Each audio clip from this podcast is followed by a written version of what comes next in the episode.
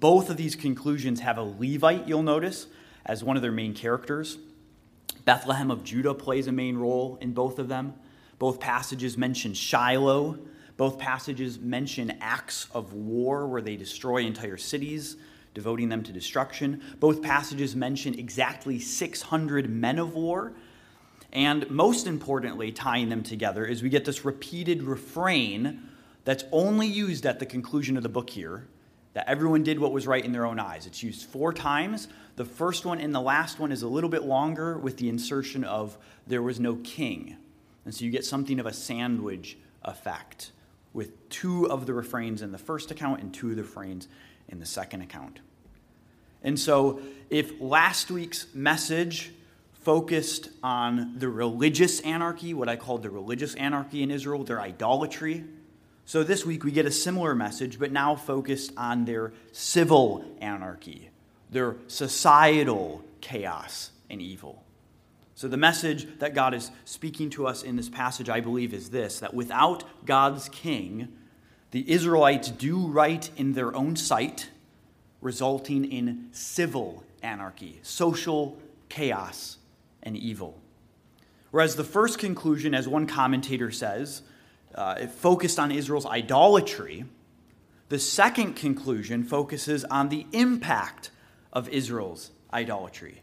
He says the idolatry does not consist simply in worshiping other gods, but it takes the form of living like people who worship other gods. And we see then that disastrous result here. And so what we'll do is we'll work through the account. There are 3 scenes. Matt read the first one for us, so we won't reread that.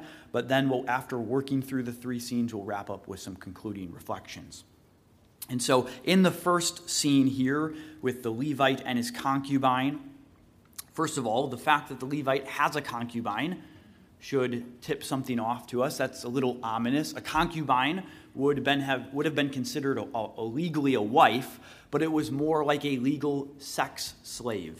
It was an additional wife, and the text actually refers to the Levite as her master.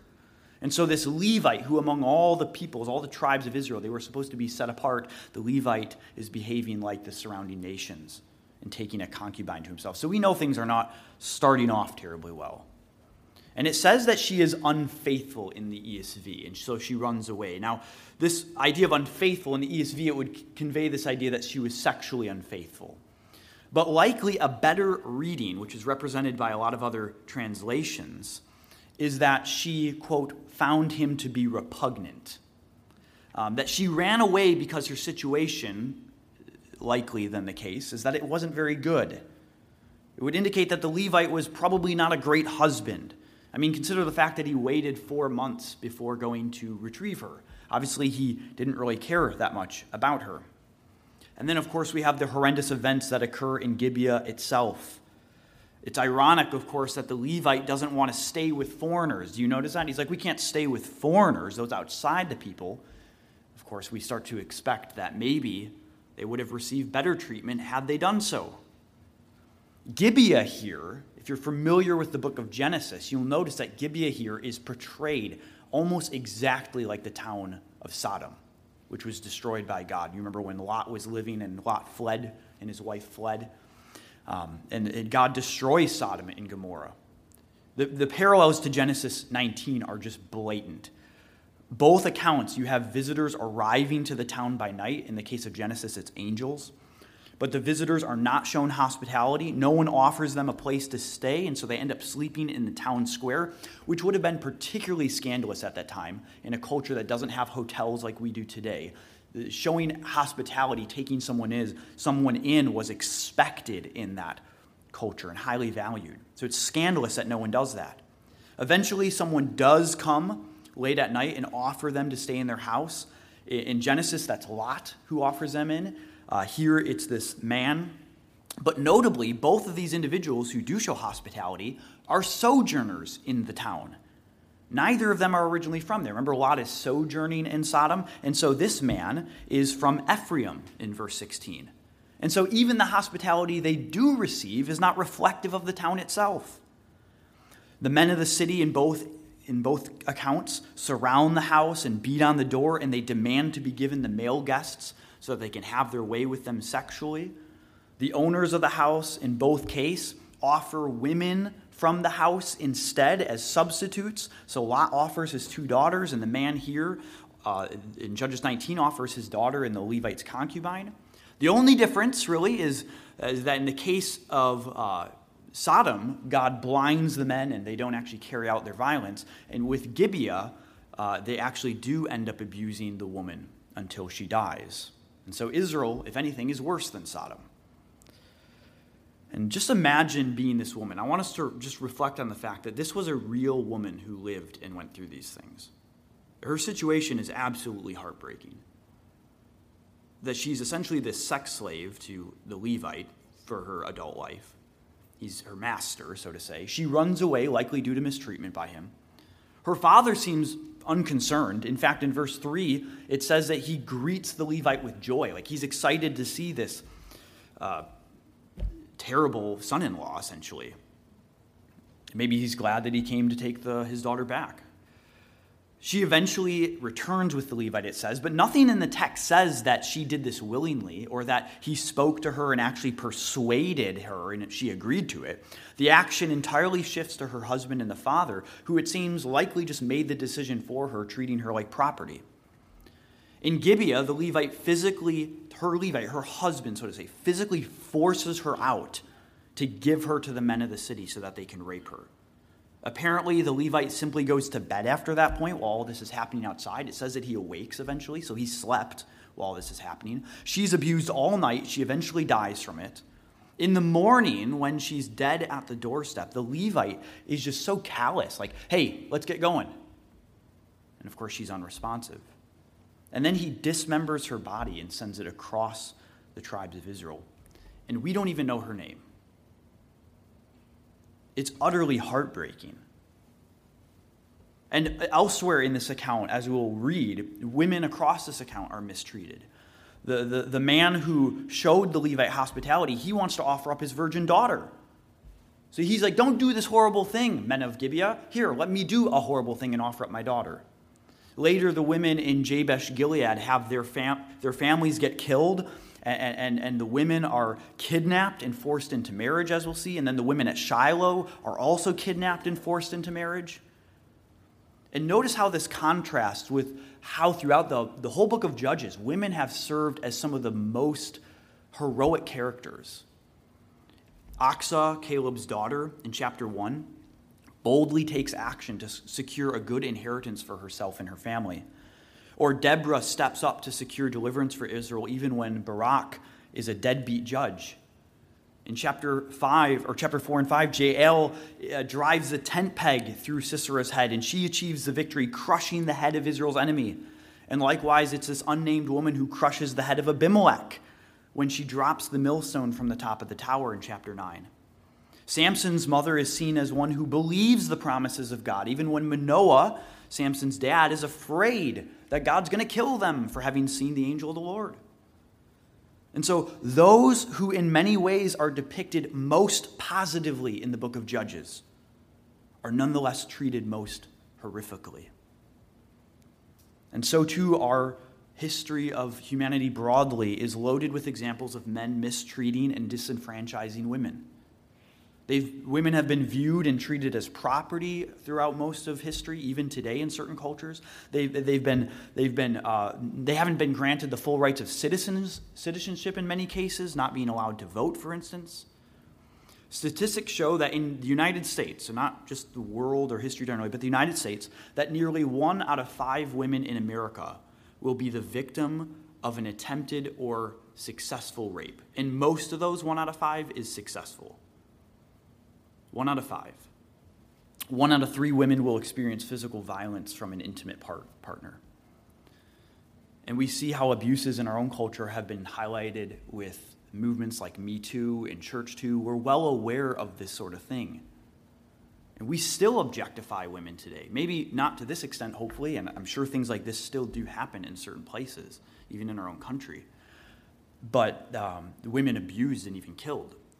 But even on more modest levels, so to say, we objectify women with the industry multi-million, maybe billion-dollar industry of pornography, human trafficking, even the way Hollywood, in an acceptable form, portrays women in ways that objectify their bodies, making them sex objects.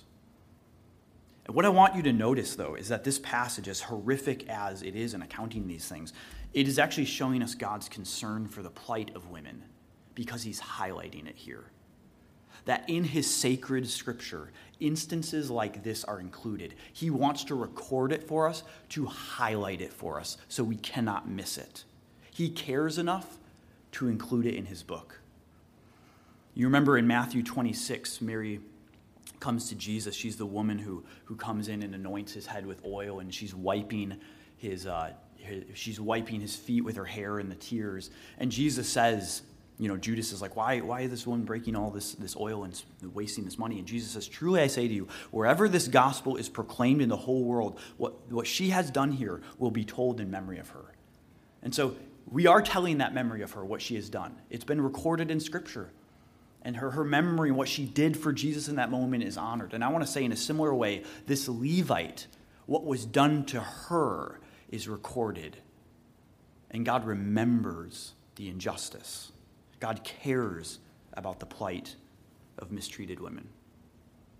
And so we see Israel here has become like Canaan. Whereas Israel was supposed to be a light to the nation, to be a holy nation, and amidst the Canaanites, amidst the surrounding nations, that is. Rather, they have now become like those nations. They have essentially become Sodom.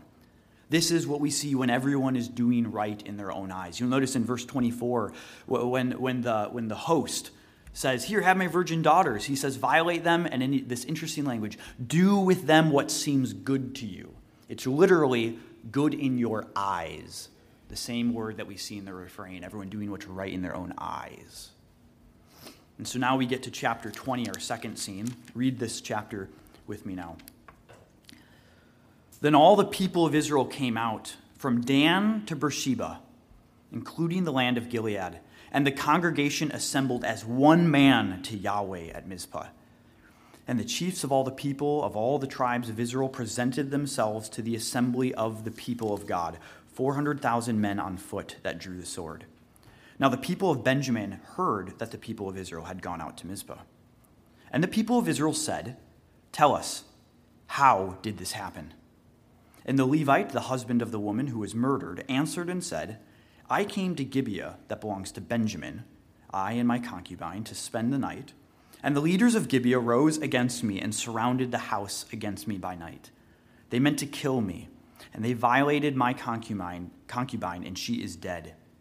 So I took hold of my concubine and cut her in pieces and sent her throughout all the country of the inheritance of Israel, for they have committed abomination and outrage in Israel.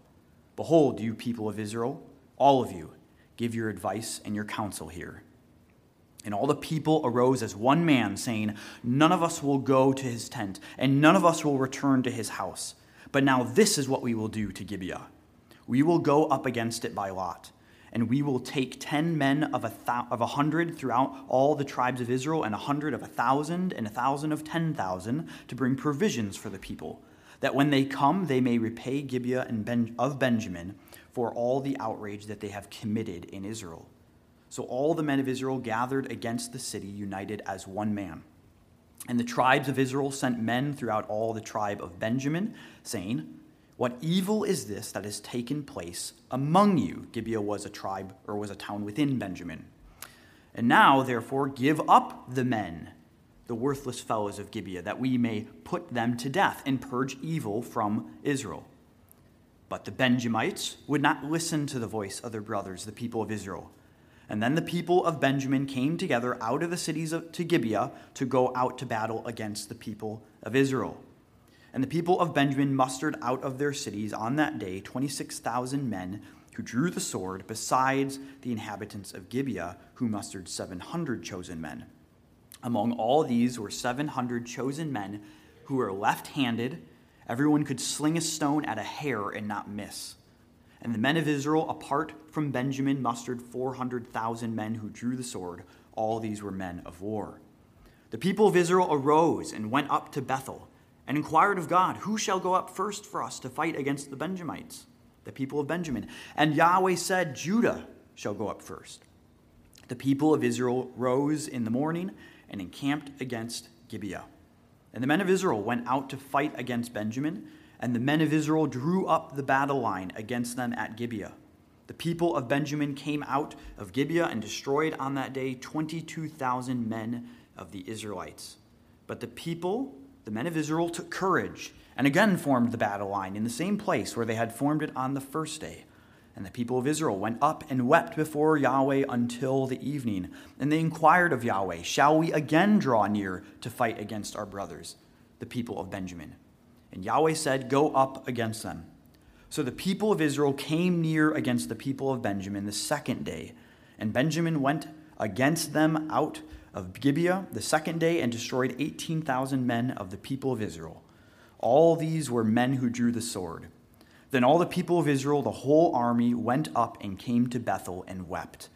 They sat there before Yahweh and fasted that day until evening and offered burnt offerings and peace offerings before Yahweh. And the people of Israel inquired of Yahweh, for the Ark of the Covenant of God was there in those days. And Phinehas, the son of Eleazar, son of Aaron, ministered before it in those days, saying this, shall we go out once more to battle against our brothers, the people of Benjamin, or shall we cease? And Yahweh said, go up, for tomorrow I will give them into your hand. So Israel set men in ambush around Gibeah, and the people of Israel went up against the people of Benjamin on the third day and set themselves in array against Gibeah, as at other times. And the people of Benjamin went out against the people and were drawn away from the city. And as at other times, they began to strike and to kill some of the people in the highways, one of which goes up to Bethel and the other to Gibeah, and in the open country, about 30 men of Israel. And the people of Benjamin said, they are routed before us, as at the first. But the people of Israel said, let us flee and draw them away from the city to the highways. And all the men of Israel rose up out of their place and set themselves in array at Baal Tamar. And the men of Israel who were in ambush rushed out of their place from Ma'arah, Geba, and there they came against Gibeah, 10,000 chosen men out of all Israel. And the battle was hard, but the Benjamites did not know that disaster was close upon them. And Yahweh defeated Benjamin before Israel. And the people of Israel destroyed 25,100 men of Benjamin that day. All these were men who drew the sword. So the people of Benjamin saw that they were defeated. The men of Israel gave ground to Benjamin because they trusted the men in ambush, whom they had set against Gibeah. Then the men in ambush hurried and rushed against Gibeah. The men in ambush moved out and struck all the city with the edge of the sword. Now the appointed signal between the men of Israel and the men in the main ambush was that when they made a great cloud of smoke rise up out of the city, the men of Israel should turn in battle. Now Benjamin had begun to strike and kill about 30 men of Israel. They said, surely they are defeated before us, as at the first battle. But when the signal began to rise out of the city in a column of smoke, the Benjamites looked behind them, and behold, the whole city went up in smoke to heaven. Then the men of Israel turned, and the men of Benjamin were dismayed, for they saw that disaster was close upon them. Therefore they turned their backs before the men of Israel in the direction of the wilderness, but the battle overtook them. And those who came out of the cities were destroying them in their midst. Surrounding the Benjamites, they pursued them and trod them down from Noah as far as opposite Gibeah on the east. 18,000 men of Benjamin fell, all of them men of valor. And they turned and fled toward the wilderness to the rock of Ramon. 5,000 men of them were cut down in the highways, and they were pursued hard to Gidom, and 2,000 men of them were struck down. So all who fell that day of Benjamin were 25,000 men who drew the sword, all of them men of valor. But 600 men turned and fled toward the wilderness to the rock of Ramon, and remained at the rock of Ramon 4 months. And the men of Israel turned back against the people of Benjamin and struck them with the edge of the sword, the city, men, and beasts, and all that they found. And all the towns that they found, they set on fire.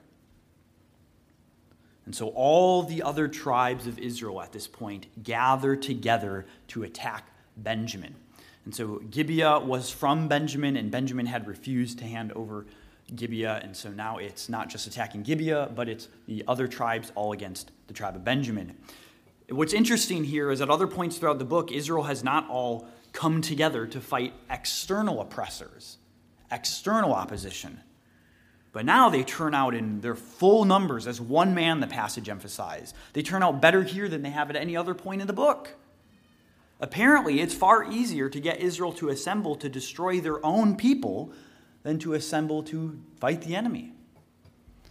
Aren't we similar to that, where it's easy for us sometimes to actually fight our own fellow Christians than to stand against some of the pressures from culture even?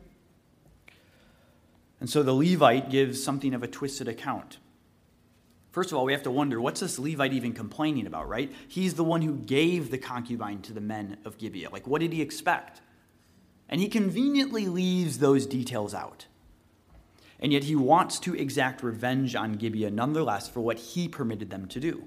We see the self-centeredness of his statements. In verse 5, he says, when he's talking to Israel, he says, "The leaders of Gibeah, they rose against me, and they surrounded the house against me by night. They meant to kill me." All these personal pronouns, all focused on himself. But by the time he actually mentions the concubine, it's they violated my concubine. It's all about him. He didn't actually care about his concubine, as we saw. This frustration, this injustice he feels is about himself. He wants revenge because they killed his concubine, And Israel is very concerned with purging evil from their midst, as we see in verse 13, which is kind of ironic, given that the rest of the count, they're going to commit quite a bit of evil themselves, not to mention what we've seen elsewhere in the book so far. So too, we often find other people's sin much more offensive than our own. Nonetheless, God uses the other tribes of Israel to enact judgment on Benjamin. God does give them over, and so one of the points of comparing Gibeah's behavior to Sodom is thus to show that Gibeah is deserving of the same judgment as Sodom. God destroyed Sodom, and so Gibeah is also deserving of judgment. And so Benjamin, the tribe of Benjamin, has become like one of the Canaanite people, essentially. One of the Canaanite people that God meant for Israel to destroy off the land. We see that as in the opening chapter, that as Judah was the one who came up first, that God said, "Let Judah go up first." That's what it was like when they were entering into the land. Judah took the charge against the Canaanites. And so now here, Judah also takes the lead again. We're meant to see a parallel, except this time now they're attacking Benjamin. Benjamin has effectively become like one of the Canaanites to be destroyed. God gives them victory, and Benjamin has become one of the Canaanite cities that God defeats before Israel. Now, that said, Israel's attack, nonetheless, is disproportional because they go on, rather than to just attack Gibeah and the men who came to their defense, they proceed to slaughter even the bystanders. As we'll eventually see, there are no women left. There's no children left. They come close to wiping out the entire tribe. There's just 600 people left at the end. And so as we see in the next chapter, this jeopardizes their inheritance. The word inheritance gets used quite a bit here. And inheritance is this word, especially in the Old Testament, that conveys what was promised to Israel, namely that the tribes would live on their promised land, the land that God had promised to them. And of course, this now jeopardizes that because one of those tribes that was to inherit a particular part of the land is almost nearly wiped out. And this mirrors then the beginning of the book. Remember, we have a double introduction and a double conclusion. And at the beginning of the book, the threat against their inheritance, let me back up. The parallel is that at the beginning of the book, we get a focus on, in chapter 1 through 2:5, we get a focus on how Israel was jeopardizing their inheritance. And then 2:6 to 3:6, the second introduction, focuses on the idolatry that was behind it. And so now at the end of the book, chapters 17 and 18 focus on idolatry. And then the last section, 19 through 21, focuses on how their inheritance once again is jeopardized. So there's a mirror effect going on. Do you see? At the beginning of the book, their inheritance was jeopardized because they failed to drive out the Canaanites and actually take the inheritance. Here, their inheritance, their possession of the land, is in jeopardy because they've nearly eradicated one of the tribes to whom it was given. And so we learn from this that if the promise of God's inheritance, God giving his people the kingdom, if that was up to us, look what we do with it. We would jeopardize the promise of God. And so we thank God that it doesn't depend on us. And now we move to chapter 21, the final scene. Now the men of Israel had sworn at Mizpah, "No one of us shall give his daughter in marriage to Benjamin." And the people came to Bethel, and they sat there till evening before God. And they lifted up their voices and wept bitterly. And they said, "O Yahweh, the God of Israel, why has this happened in Israel? That today there should be one tribe lacking in Israel." And the next day the people rose early and built there an altar and offered burnt offerings and peace offerings. And the people of Israel said, "Which of all the tribes of Israel did not come up in the assembly to Yahweh?" For they had taken a great oath, another oath that is, concerning him who did not come up to Yahweh at Mizpah, that is, to fight Benjamin, saying this, "He shall surely be put to death, the one who does not come up with us." And the people of Israel had compassion for Benjamin, their brother, and said, "One tribe is cut off from Israel this day. What shall we do for wives for those who are left? Since we have sworn by Yahweh that we will not give any of our daughters to them for wives." And they said, "What one is there of the tribes of Israel that did not come up to the Lord, to Yahweh at Mizpah?" And behold, no one had come to the camp from Jabesh-Gilead to the assembly. For when the people were mustered, behold, not one of the inhabitants of Jabesh-Gilead was there.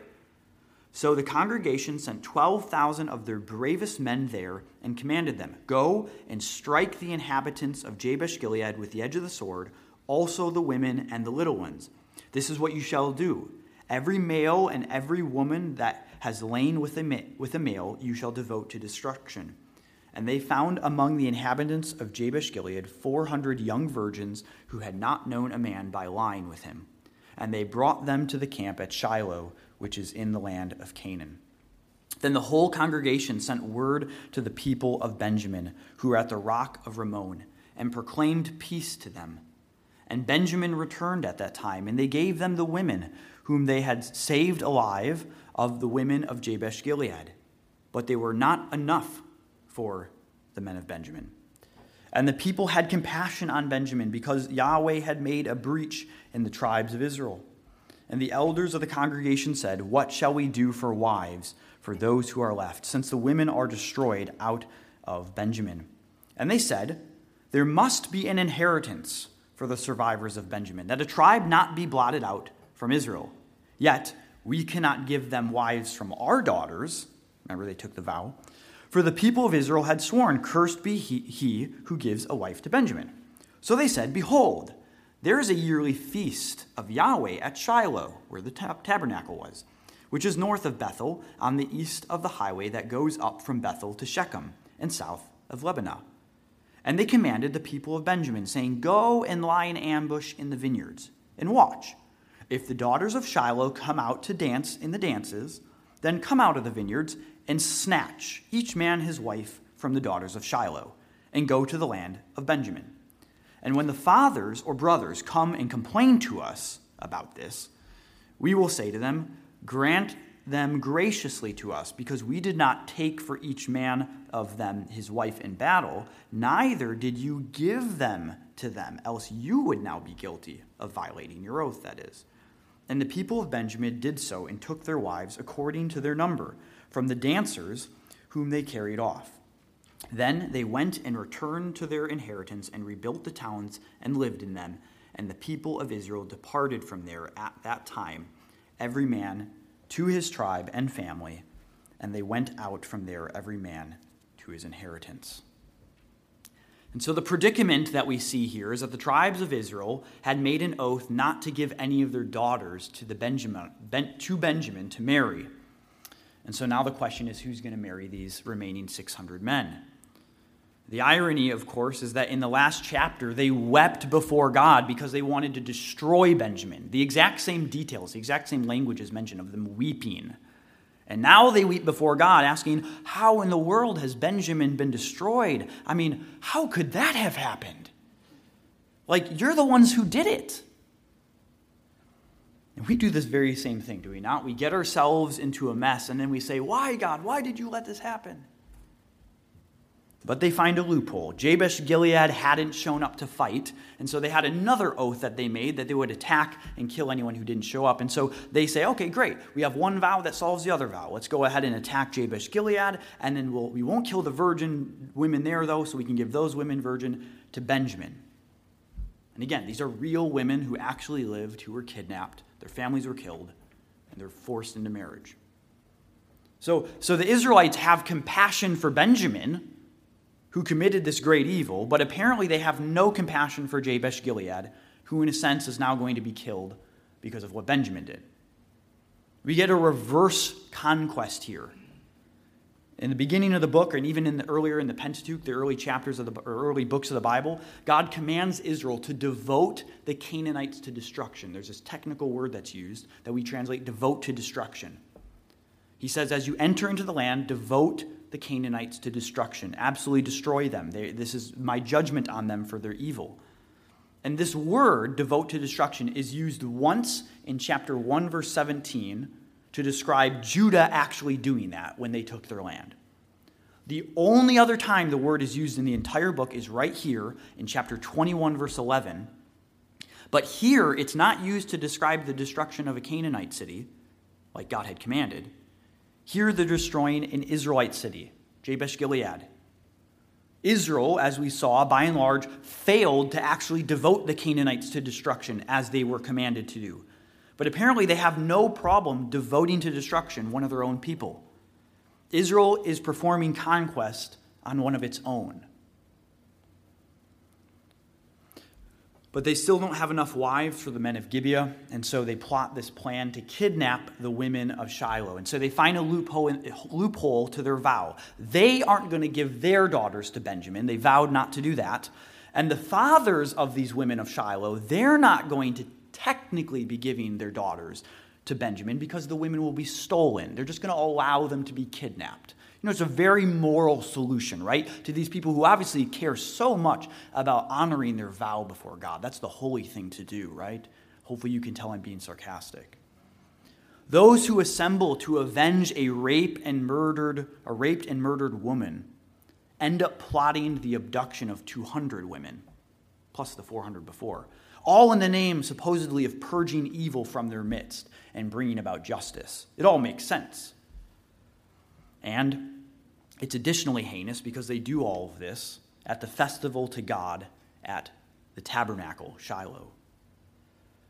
These vows here remind us of an earlier foolish vow, right? Remember Jephthah's foolish vow? And so, too, here we have another foolish vow conducted by the men in the story that results in tragedy for the women in the story. And in the same way as Jephthah's daughter was met with tragedy as she came out with dancing, you remember? So too these women at Shiloh meet their fate as they come out with dancing. And so we see in each of these scenes social chaos, social evil, what you might call civil anarchy, anarchy on the civil level, on the horizontal level towards one another. One commentator summarizes the passage this way. He says, quote, "The rape and death of the Levite's concubine led to the decimation of the tribe of Benjamin and the death of tens of thousands of Israelites. These events then led to the extermination of the inhabitants of Jabesh-Gilead and the abduction of 400 virgin daughters, which then required the ambush and abduction of 200 virgin daughters from Shiloh. Sin upon sin, tragedy following tragedy." You know, this weekend we had our elders retreat.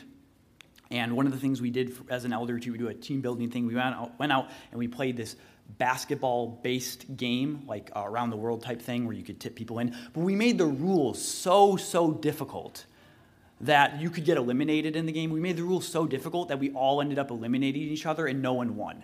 We all lost. In fact, we were playing such poor basketball that a car drove by at one point, and it said, "You guys can't hoop? You're terrible."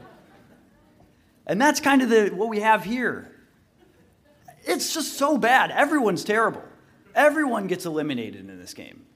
There's no winner.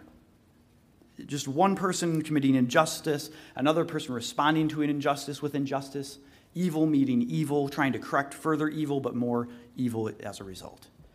And the explanation we get for all of this is the bookends of this passage, chapter 19, verse 1, and 21, verse 25, the first verse and the last verse. 19, verse 1, in those days when there was no king in Israel. Chapter 21, verse 25, in those days there was no king in Israel. Everyone did what was right in their own eyes. Without a king leading the people in righteousness, people just did whatever was right in their own sight. And church, this is the result when we do right in our own sight, when we try to do things our own way. Without a king, God's people do what is right in their own sight. And in this case, that results in societal evil and chaos. In other words, we are absolutely desperate. We are in desperate need of God's king. And initially, this need for a king was met in David, right? You'll hopefully have noticed throughout the book, there's this subtle theme of how the tribe of Judah, that's where David comes from, the tribe of Judah is held up very positively, not always, but in a lot of ways positively. And you'll notice here as well, the town of Gibeah. Who's from the town of Gibeah? Saul. What tribe is Saul from? Benjamin. Portrayed very negatively. So just in this section here, at the beginning of the book, Judah is the one who leads the charge into conquest. But just here, the Levite is shown hospitality where? In Bethlehem of Judah. That's David's hometown. That's his pedigree. And he's shown quite the opposite of hospitality in Gibeah, Saul's hometown, the pedigree that he comes from. Benjamin, that is Saul's tribe, they get judged. And in contrast, Judah, David's tribe, is the one that takes the lead role in issuing that judgment. And so Saul, the first king of Israel, the one who was the king that they wanted formed in their own image, a king that would lead them like the nations. They wanted to be like the surrounding nations again, even as they called for a king. Saul obviously proves to be disastrous for them. The true sort of king that they need is one in the pattern of David. And of course, we know that David ultimately doesn't prove sufficient himself. He has his own sin and his own evil, and he can't ultimately bring about God's final form of the kingdom. Eventually, the longing that the book of Judges has for a sufficient saving king can only be met in King Jesus. That we are in desperate need of God's saving king, Jesus, to rescue us from our societal chaos, church. Jesus is the one who creates a new society for God's people in which he rules and he brings order. He rescues us from the punishment from our wrongs, the wrongdoings that we commit against each other, then giving us then the rightful place to be a citizen in his new society, the church, the people of God. And as he leads us, he rescues us from civil anarchy, the societal chaos. He provides order. He creates a new community, the church made possible by a gospel of forgiveness where we extend forgiveness to one another. He empowers us and he rules by his spirit, and he breaks down the dividing wall of hostility, as Ephesians 2 says. So as we think about bringing this home to our own context, our society and world is filled with societal chaos, is it not? I don't have to give you examples for you to know that, but I will. We think about the madness, the moral insanity today that is the transgender movement. People don't even know how to think about what it means to be a man and a woman. We think about civil unrest that occurred a couple years ago or a year ago. We had riots and we had looting, people destroying each other's property.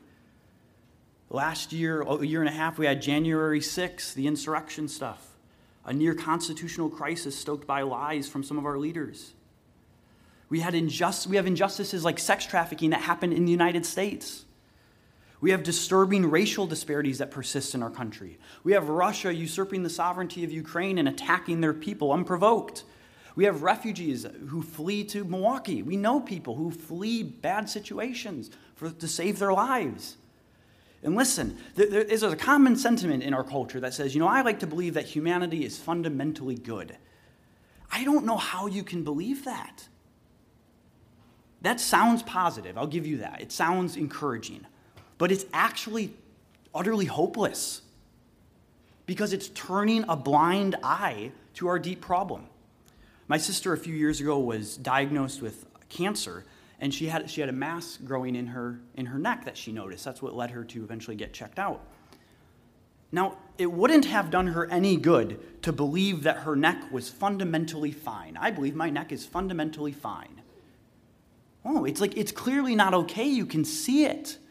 Just look at the world around us. We have, maybe not these exact details, but we have instances like this in our world today. We need a Savior. We are broken as humanity. But more importantly, this passage is a picture for God's people. It's not just a picture that I think has relations to society at large, but specifically for God's people. There were no pagans involved that could be blamed for any of this. This was Israel's own doing. And so too today, I as we think about the state of the church in the world, the American church, it grieves me, it pains me. Like this passage has been good for me because I feel the pain. I feel pain over the state of American evangelicalism. That we seem to have a leadership crisis. We have these celebrity pastors who often fall and get themselves into scandals. We have sex abuse that occurs. We know with the Southern Baptist Convention that recently came out. That report was released. We tend to be, as evangelicals, some of the most likely people to fall for conspiracy theories. We can be some of the most callous people to vulnerable populations in our society. Our marriages oftentimes aren't better than other people. We have a lot of problems. It's hard to watch. You know, in the 1980s, it was at least plausible for Christians to describe themselves as the moral majority. You guys, some of you were alive that time. I wasn't, but there was that movement, the moral majority. They could say that because there was a sense that Christians were moral. That almost feels laughable now. I don't find any joy saying that, but it does. It almost feels laughable now. That in many ways, we've lost the claim that we previously had of possessing any sort of superior moral standing in our society. As evangelicals, unfortunately, we aren't known for our morals. We're known for a lot of things, but mostly regrettable things. And so sometimes I wonder, when you think about the book of Revelation where Jesus writes 7 messages to 7 different churches, I've wondered, what would it look like if Jesus was to write a message to the church, the American church today? I imagine he'd have some pretty scorching things to say. What would it look like if a Judges 19 through 21 was written of the church today? And so I think as we respond, one of the most important things we can do as we respond to a message of this passage is simply to lament and to grieve. This passage means to confront us with the dire state of God's people. Just lament, just grieve it. And to recognize that this is meant to be a portrait of us.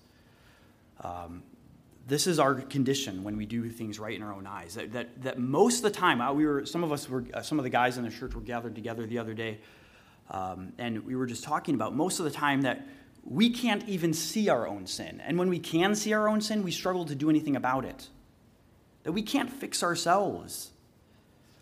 So one of the ways I think is probably just the most fundamental way we need to respond to a passage like this is just cry out to God to help us. Just get on our knees and beg for him to actually to aid us, to bring about the revival we need, to actually just humble ourselves before God and recognize we need him to act.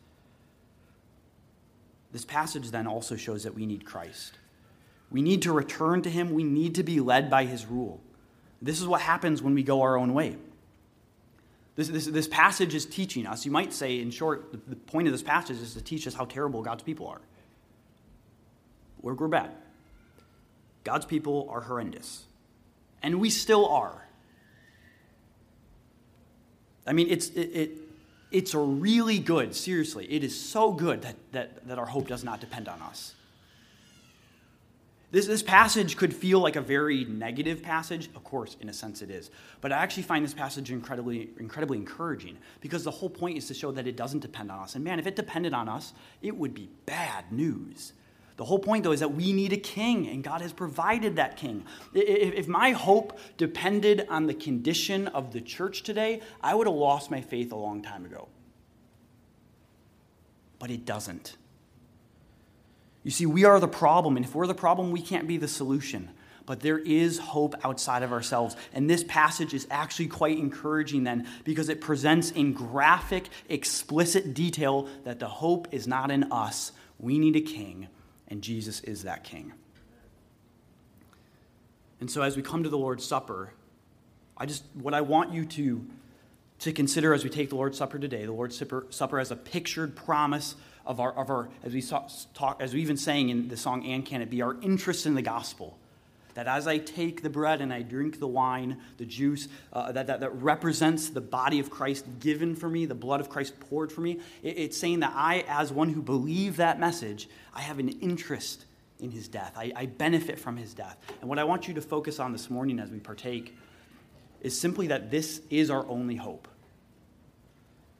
This passage is meant to bring us to the end of ourselves, to realize that the hope cannot be found in us. If you're not a believer here today, we encourage you then to put your faith in Christ. Come to the end of yourself. Join us as those who seek to worship Christ by repenting of our sin and placing our hope and our faith solely and entirely on Christ and what he has done.